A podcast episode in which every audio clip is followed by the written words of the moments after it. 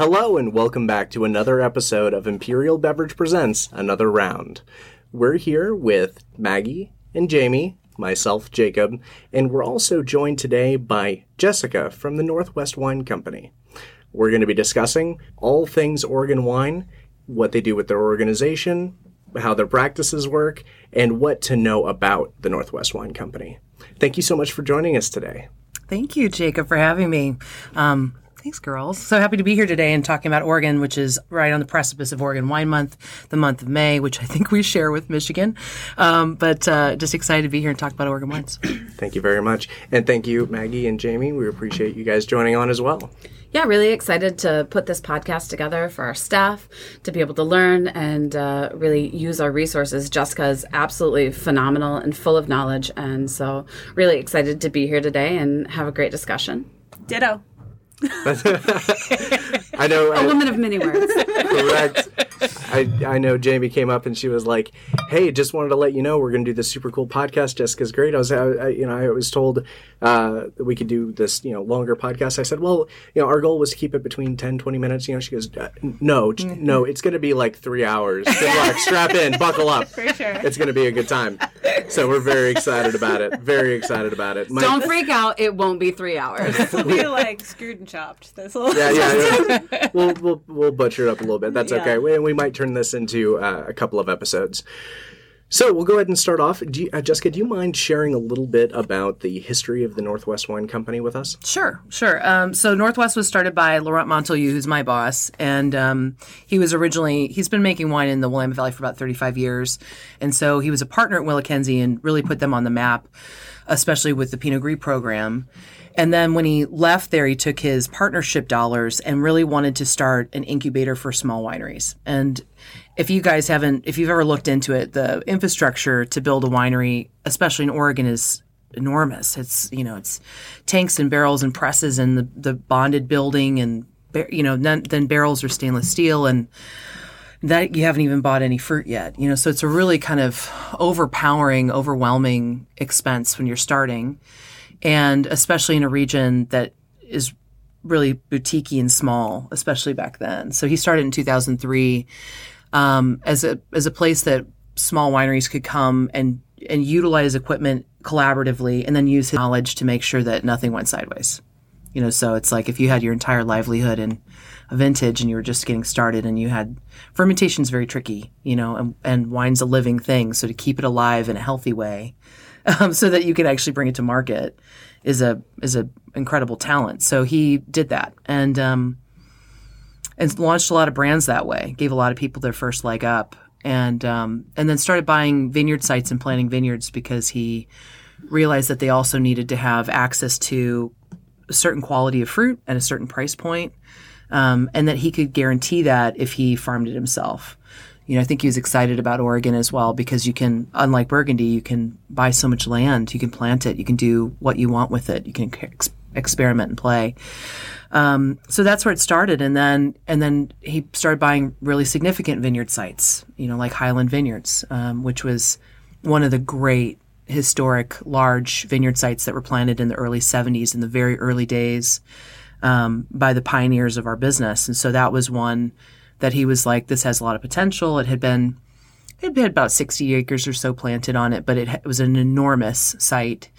And so he started planting more of that in two thousand nine and started the Highland Estate label in two thousand nine. And, um, but prior to that, the vineyard had sold fruit for fifty years to, you know, Sokol Blosser and uh, Christum, Antica Terra, Nicholas J, Resonance, Double Zero, Lingua Franca. I mean, there there was a, a laundry, Beaufrere, I mean, this like laundry list of rock star wineries that had single vineyard designates from Highland Vineyard that was much like Shea. Um, and so we, that kind of started the Highland process. And then it's just sort of organic after that. Like something would come up for sale, he would buy it. He, you know, he would sell the fruit. We have really interesting pillars of our business. So part of that is we still help wineries make wine that are small. We do that.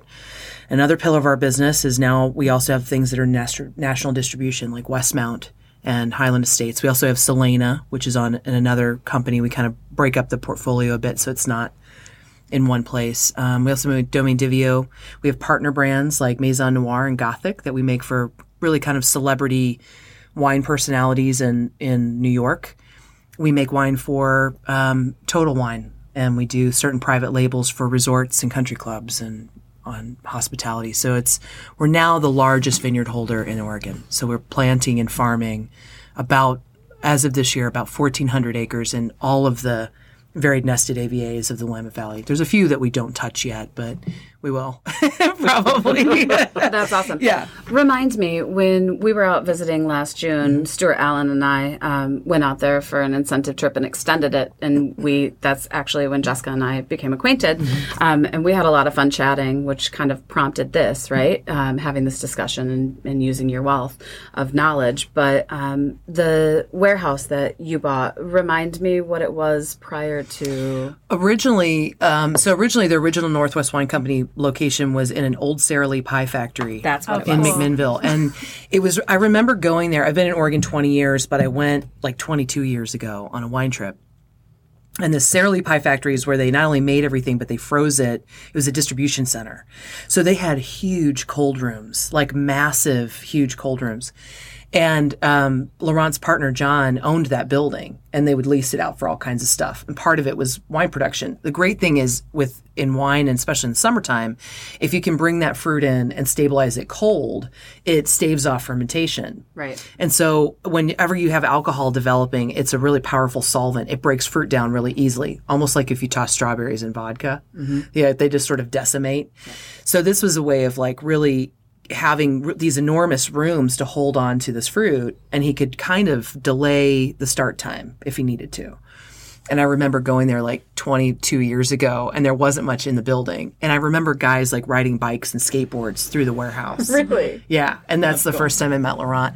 Um, and then over time, it became a wine warehouse. And then they bought it out. The, and so that, now it's the largest shipping component of everything that you guys get comes from Oregon Wine Services, yeah, which yeah. is the old Sara Lee Pie Factory. Super cool. Yeah. Super cool. Thank yeah. you. And then we moved it. We moved our Northwest Wine Company campus now is in Dundee. It's just off Niederberger Road in ninety-nine. So you can actually see it from the from the when you get into Dundee, and we have really cool state-of-the-art winemaking facility, our own bottling line, our own warehousing lines, uh, warehouses, warehouses, huge tank rooms, barrel rooms. We have, we do all of this, you know, hands-on middleman cutout. You know, we do it all at our place. It means we have a little more control over the costs. So we're kind of a larger, we're definitely one of the larger producers, but it's broken up into multiple brands in multiple uh, facets of our business, which is very cool. And then for cellaring, is it the same cellar crew that works on all of the brands? Yeah. Okay. Yeah, pretty much. Yeah, we have we have we're fifty-eight full-time vineyard and, and cellar crew. We're about fifty-fifty men to women, I think. I need to double check it, but it feels like it when we're there. It's like, oh yeah, there's it feels it's probably it's probably slanted one direction, but it feels pretty balanced when we're there. We've got a big crew. Our head of winemaking, Ann Sari, you know, female winemaker and the hardest person, working person at the winery. Um, she'll like bake macarons in the morning and then go dig a tank out. And and, that's, and then come back and be like, my macarons, pardon, you know, and goes and like pulls it out, and then she's like, I'm back, and then digs out a tank, and oh my gosh, every awesome. all the yeah. boys just sitting like in awe of her. It's pretty, it's pretty rad. Well, we talked to her in the Women in Winemaking podcast, mm-hmm. and she was very much so like, suck it up, we can do it all. I was like, right, yeah, no, that was pretty cool. She definitely has some. Some girl boss. Yeah, she's got on. some moxie, man. She she came to work for Veronique Drouin back in the oh eight, and then um, and then met Laurent. And she's been with us ever since, and she is she is she's a beast. She's amazing. Love that. Yeah, it's great. It's great to work underneath her. She's got great instincts too about the wines, and each vineyard site is so individual. You know, so we do. You know, we we really have a lot of control, but we, you know, we have a lot of different processes at our place. So it's it's really kind of a mecca of wine production in Oregon, and, and multi. facets, lots of things we're working with. Where most wineries, you know, seventy percent of the wineries in Oregon are five thousand cases or less. You know, that's that's small. That's really small. There's there's single wineries in California, conversely, that make more than all of Oregon combined. You know, wow. So if you think about the the and they're just south of us. Yeah, the juxtaposition of yeah, that. It's really, I mean, ninety percent of the wines in the United States come from California, and one percent comes from Oregon, and we're neighbors. Um, you guys are still top three for states that produce? We're actually, we're we're almost always fourth. So oh, okay. second and third um, is between Washington State and upstate New York in mm-hmm. terms of volume. Um, and we're one percent on the of, of all of them. That kind of surprises me because I feel like Oregon wines are much more, they've got a broader um, spectrum and distribution than like Finger Lakes. I think there's a lot more wineries for sure. I think the other part of being, we're the only cool climate wine region on the West Coast outside of a few vineyard sites that are in the Puget Sound. Right. And so in, in terms of like an, an actual, you know, nationally shown wineries, Oregon is really the only, the Willamette Valley, it, even smaller than that, is the only cool climate there. There's Oregon A V As outside of the Willamette Valley that are warm, that they produce Bordeaux varieties and, and Rhone wines, Spanish wines.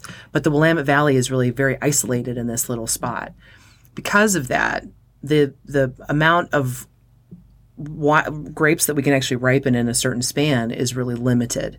Um, because of our climate and because it's so wet, we get one hundred to one hundred ten days from bud break, which happens typically around this time of year, tax tax time, and then one hundred and one hundred ten days till harvest. And so what will ripen in that very small window, the varieties and cultivars that will work there are limited. It's really limited to, to different grapes. So let's talk about that. Let's talk about what grapes yeah. are most prevalent, yes. um, and then, you know, kind of where you see that going through time historically to today to potentially some, the some future. Emerging things, yeah. So if we look at, you know, the, the Willamette Valley is sizable. It's one hundred ten miles north to south between Portland and Eugene, and then sixty miles wide between these two big mountain ranges that really, the mountain ranges are what really delineate the weather that we have there, the temperature. They essentially create a big bowl. And in the middle of the bowl, we it blocks out precipitation from the ocean on the one side and a, and the high desert on the east side. And so, um, you know, it's a really interesting little chasm of where we are. What will really grow well there out of that, the whole Willamette Valley right now is three and a half million acres, but only twenty-seven thousand acres are planted. Of that twenty-seven thousand, seventy percent, which is nineteen thousand acres, are Pinot Noir. So seventy percent of the planting is Pinot Noir. The next down from that would be four thousand acres, and that's Pinot Gris at about fifteen percent. And then next down from that is two thousand acres total of Chardonnay, and that's ten percent. And then you kind of really dip down into like the, you know, single digits of things, Riesling, a little bit of Syrah, um, Pinot Blanc, a little bit of Gewürztraminer. I mean, it's really pretty lean. Mostly what I would consider Alsatian and Champagne varieties, which also falls into Burgundy and northern Germany. Yeah. You know, so, you know, initially it was thought it was going to be the new Rhineland. And so if you look at the plantings from the seventies, a lot of it was Gewürz and Riesling that, and Müller-Thurgau, surprisingly. Mm. Oh, that got cool. Yeah, and Pinot Gris. I mean, Pinot Gris was in there too. Like all of the, if you look at all the Alsace, everything from Alsace. Makes sense. It was kind of, that was the start of it. And Pinot Noir is also grown in Alsace, so that went in. But a lot of those plantings, those Müller-Thurgau vines and things got switched over into Gris, Chardonnay, and Pinot Noir over time. You know, you hear a lot of people referring to Oregon and Willamette as um, being Burgundian in style versus, mm. you know, your neighbors to the south in California, um, where it's, you know, a warmer climate, riper fruit, higher alcohol, um, more more fruit, less earth. So what is your your take kind of on that Burgundy reference that happens a lot with Willamette? I think it's a great compliment. I think it comes from a very good place. It's a great compliment. And I think where there's synergy in that conversation is in acid, right? I mean, both of those, we're talking about two cool climate regions. It's almost hard to really compare to a warmer climate region like California, but it's a great compliment because it's the mecca of where the best and oldest vines in the world are. Right. We love that. You know, that's a, and we have a lot of influence from a lot of our domestic American winemakers have also spent a lot of time all over the world working in other places. Maggie, you're you're one of those that have you worked all over? No, California, no, just California and, and Michigan. Michigan.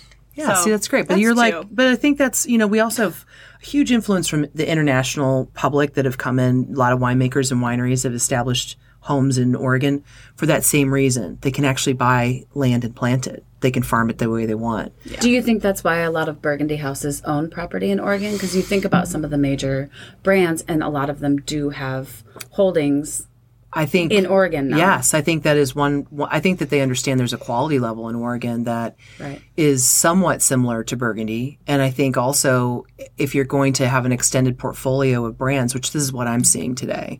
You see, we have a lot of champagne houses that have invested in Willamette Valley, other big companies that have come and invested, and it, it's because it's a sound ad of a luxury level of your portfolio. Right. So to answer that earlier question, we we do have a lot of things in common with Burgundy, but if we get down to like the the even the basics of soil, like we look at Oregon is actually really acidic. It's a it has really low pH in the soil.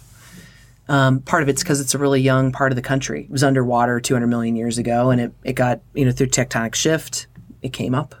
There's a lot of volcanic activity, but it, it's a really young part of the part of the world. And the soils are super acidic. And if you compare across to Burgundy and look at those soils, they're lime, Camerugian clay, marl, you know, chalk. And those are, if you look them on the pH level, they're alkaline. Mm-hmm. So that affects, like, so what they're growing in is different. The composition of soil is different. And then the viticulture that you have to plant material, the choices, and the viticulture that you have to do in order to play to that is different. So I think we have a lot of things in common with acid. I think we have things in common with complexity. And part of that is, you know, just lack of ripeness exposes a lot of that. So I think, yeah, I mean, I think we have a lot of things in common, but there's, we're truly Oregonian. And there's a really, there's nothing, I really am proud of, of saying there's a truly Oregonian style yeah. of wines. I would agree. Yeah. I would agree. Um, so for our sales staff to just kind of talk about some of the differences in flavor profile that you would get out of an Oregon Pinot and a Pinot coming from Burgundy, so people can kind of understand that yeah. when they're when they're talking to their customers. Yes. I think this is going to sound like a kind of a silly analogy, but it, it struck home for me, so I'm going to say it. If you need to cut it, it's totally okay.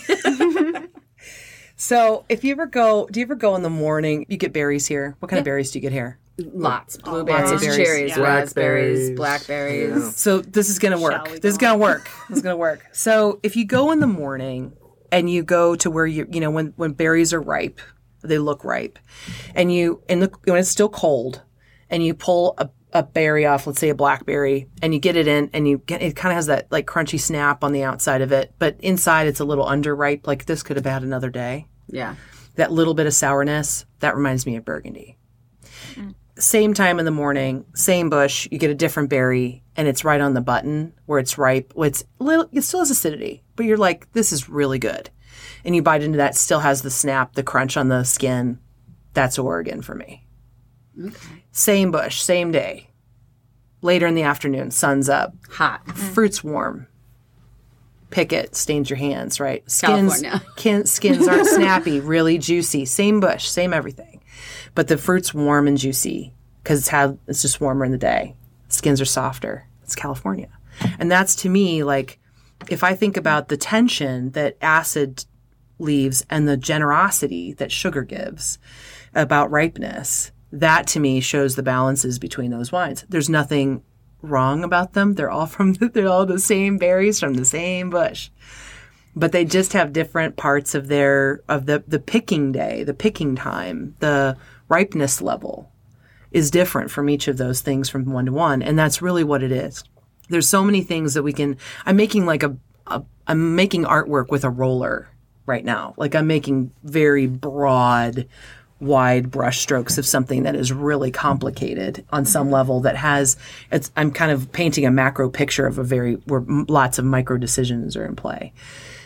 I think that where we, if we look about, if we talk about soil and geology, there's a lot of blanket statements that we can make. What is absolutely true is that California is, in fact, warmer climate than Oregon, which is not quite as warm as Burgundy. In terms of what's planted there, those are all individual decisions based on what is, if we go from the roots up, what's the soil composition at that site?